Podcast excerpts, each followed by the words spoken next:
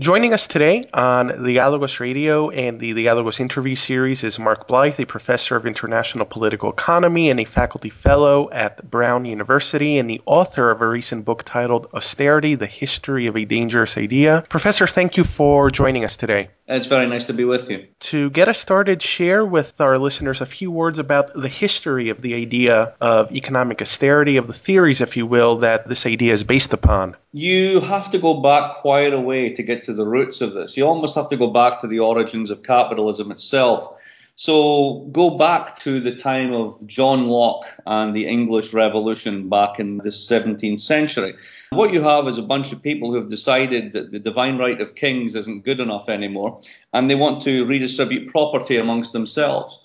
Now, in order to do that, there's a paradox, which is you kind of have to take over the state. So you fight the civil war in order to run the state, in order to make markets. And the dirty little secret of liberalism is that markets don't spring forth from the ground. They're oftentimes made in conjunction with and made possible by the state. But then there's a problem because if states are strong enough to defend you against the people who will take the property that you get when markets generate that surplus, because it tends to generate rather unequal distributions. That state's also strong enough, as the Americans fear and why they have the Second Amendment, to come after you and take your property from you. So liberalism's always had a love-hate relationship with the state. It doesn't trust it, but at the same time it needs it. And most importantly, it has to pay for it, which is a question of taxes. So it's out of that ambivalence towards the state and the need to fund it that the idea of austerity comes out in the following sense. Whenever the economy gets into trouble, if something has to be cut, it's rather than the excesses that caused the bubble, for example, in property that's blamed, it's the state spending that led to it. So we cut back on spending every time. There's this perception that keeps being pushed by the supporters of austerity policies that we were all living beyond our means, particularly those of us in Southern Europe, that spending is wasteful, that we must tighten our belts. But you take a different view and you place the blame for the economic crisis on the banks primarily. Why is this the case? Well, it's not bank bashing for the sake of it. Banks are relatively useful things. It's just that when they become leverage machines, that is to say, for every dollar that they have in reserves, they have 30, 40, or 50 out there in loans and they fund themselves overnight to lend 30 years, they become very, very levered up and very vulnerable. So when the funding dries up, suddenly you're billions of dollars on the hook for loans that you have no way of keeping whole. And you turn around to the state and say, we need bailouts because if we go down, everybody goes with us. And that's an extortion racket. Now, that's what we think happened in America, but it actually happened in Europe as well. It just took a more slow motion form through 2009 and 2010. To talk about Greece for a moment, much has been made of the fact that the Greek government in 2010 revealed that its deficit was bigger than had previously been advertised, and that certainly rattled the markets. But what really bothered the markets was the decision by the European Central Bank back in May 2009 to say publicly that they were not going to stand behind all European sovereign debt. That said, there's no backstop for the bank run if there's a bank run through the bond market, and that means that the market started to price Greek debt and other debts differentially from German debt, and that's where the problem started. If we go back to Greece again, the notion of an orgy of public spending, if you look at Greek public spending through the 2000s, it's really on track and quite average in comparison to everyone else's. Over a five year period between 2001 and 2006, it's pretty much flat. As for the orgy of public spending leading to all of those public sector jobs which were useless, I believe that the figure was 14,000 jobs over a two year period, which is no different from the United Kingdom when you scale it up. So there's a lot of nonsense being talked here as political cover for the fact that what we've done is bail out some of the richest people in European society and then put the cost of that on some of the poorest. Now, as you mentioned a few moments ago, economic austerity is not a new concept, and over the past century or so, we've seen it implemented in numerous instances around the world. Could you share with us a very brief history of these economic austerity policies as they have been implemented in the past hundred years and what the outcome typically was? Certainly. I mean, go back to where I began with the notion that you have this love hate relationship with the state. Well, the problem starts to come in in the 19th century when the state gets bigger. And the state gets bigger because you have a reformist liberals particularly in the United Kingdom, but also elsewhere. And you have a conservative version of this in Germany with Bismarck and others that say that the state needs to kind of soak up the excesses of the market in order to protect the market from revolution. And that's why we have welfare states and other such devices. Now, the problem with these things is they're very expensive. And periodically, markets fall into crisis. And then those who have wealth and income at that point in time have a choice. They can either smooth the transition by spending, that is to say, when income is collapsing, you generate more income, which tends to mean taxing the top, or alternatively, you cut it for those at the bottom to reduce government spending. It's two ways of attacking a deficit and debt problem. Now, the problem with every, as we see in the Eurozone just now, is if everyone tries the trick at once, all that happens is growth disappears and the amount of debt actually increases rather than decreases. And we've seen this historically almost everywhere. My favorite example of this was in the 1920s in Japan. Coming out of World War I on the victor side, the Japanese thought that the golden age was ahead of them. They were the new industrialized economy. They were export driven. They'd copied their institutions from Germany, just as the Eurozone's meant to do today. And then the world went into a gigantic slump. Rather than try and compensate for this, the Japanese government went on an austerity binge. It took 30% of GDP out of the economy in three years. It was called the Showa Depression. It was deeper than the Great Depression. And the idea was by reducing costs so much, it's the same story here in Southern Europe today, you will become more competitive. But the problem was the world economy began its long slide into the Great Depression, and you couldn't be competitive enough. And the more that you were cutting, the more you were reducing domestic demand. And eventually there was nothing left to cut except the military budget. And eventually the Japanese military, after years and years of cuts, had enough. So they assassinated their political class, took over the country, and went on an imperial expansion binge in China and the rest of Southeast Asia. So austerity is key, not just as a bad economic policy, but as some of the crucial turning points for some of the ugliest moments of European and world history. Now, with such a history, why do you believe the European Union and the International Monetary Fund chose this route for Europe when the crisis over there began a few years ago? Because no one wants to stand up in a democracy and say we need to bail out the richest people in society from their own errors. And if we don't do it, we'll all be worse off because essentially they have us. And that's really what's going on. We talk a lot about the 1%. Let's broaden it out a little bit. It's true the 1% globally, as a New Oxfam report showed, own basically 40% of everything. But across the OECD, including countries like Greece and elsewhere, if you talk about the top 30%, you're talking about 90% of wealth and income. And when the banks lever up and when they give us loans and we can buy new cars and all this, we love it and we love the mortgages and all this sort of stuff. And you have to remember that our assets are the bank's liabilities and our liabilities are the bank's assets. So we're all in this together. So the top 30% see the banks failing and we're quite happy then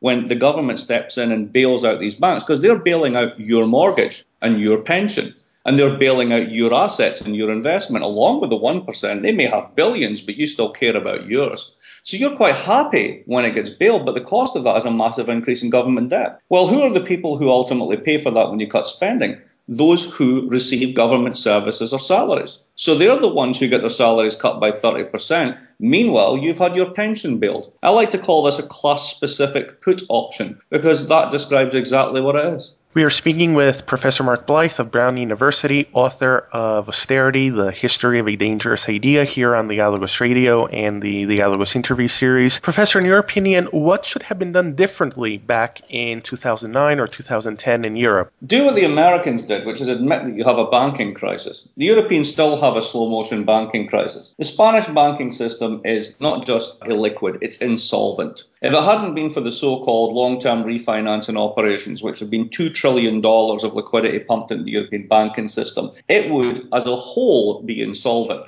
There's an Oliver Wyman report came out at the end of last year that estimated that of the assets in the European banking system, 50% of them would be basically underwater or worthless if it wasn't for public money supporting the entire system. So you've got a banking problem, you address the banking problem. You don't address a government problem. You don't turn around and say the problem is that Greeks don't don't work enough when in fact they work 600 hours a year more on average than Germans. And you don't create a politics of division between North and South. So how do you create, how do you solve a banking problem? First of all, you force the banks to take their losses. And that means you have to confront some of the most powerful people in society and tell them that they need to actually bear the costs of the risk that they've taken. Now, how do you do that without taking down the whole system? You do it by developing the capacities of the European Central Bank. They say that they can't bail out banks, they say that they won't bail out sovereigns. Well, uh, unfortunately, they missed the memo because that's what a central bank's for. You're meant to bail, fail, and then send the culprits to jail. So far, all we've done is bail, and everyone's gotten away with it that matters. However, in the American case, what they were able to do by identifying as a banking crisis was to take the assets off the banks of the book, the, the books of the banks,